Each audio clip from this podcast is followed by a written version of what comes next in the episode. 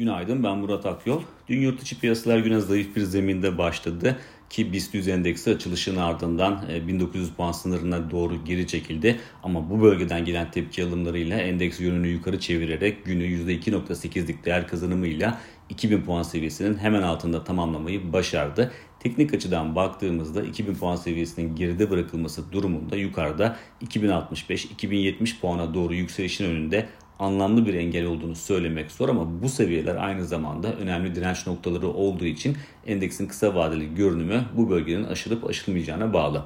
E, diğer taraftan yurt dışına baktığımızda ise yurt dışında e, endekslerde genel hatlarıyla sakin bir eğilim vardı ama yukarı yönlü hareket etme isteğinin biraz daha ön planda olduğunu gördük. Özellikle ABD borsalarına baktığımızda orada e, dördüncü çeyrek bilançolarının piyasalara yön veren ana konu başlığı olarak çalıştığını görüyoruz.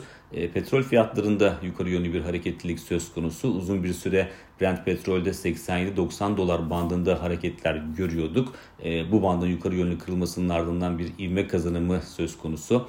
E, gerçi e, orada koronavirüs vaka sayılarının yüksek olması ve bunun yanında önde gelen merkez bankalarının e, sıkı para politikasına doğru yol alması aslında petrol fiyatları açısından da e, baskı yaratabilecek bir unsur olarak e, çalışabilir. Ama buna karşın diğer taraftan Ukrayna-Rusya geriliminin biraz daha ağır basması nedeniyle orada petrol fiyatlarında yukarı yönlü eğilim daha güçlü karşımıza çıkıyor.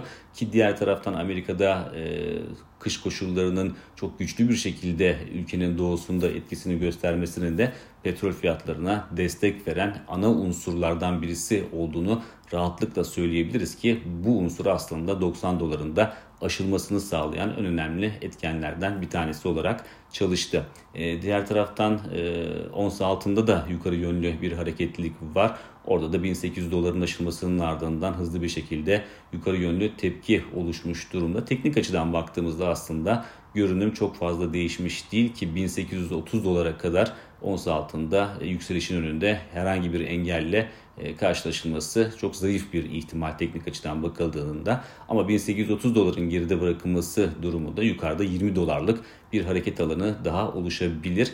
Burada da destekleyici ana unsur e, tabii ki e, Ukrayna-Rusya arasındaki gerilimin tırmanıyor olması.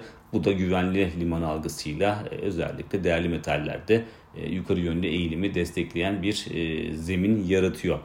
Makroekonomik veri tarafına baktığımızda ise bugün dün olduğu gibi aslında e, piyasalara yön verebilecek önemde güçlü bir e, veri bulunmuyor. Hafta içinde de zaten e, piyasaların e, yakından takip edeceği tek veriyi ABD'de açıklanacak olan, Perşembe günü açıklanacak olan e, TÜFE rakamı oluşturuyor.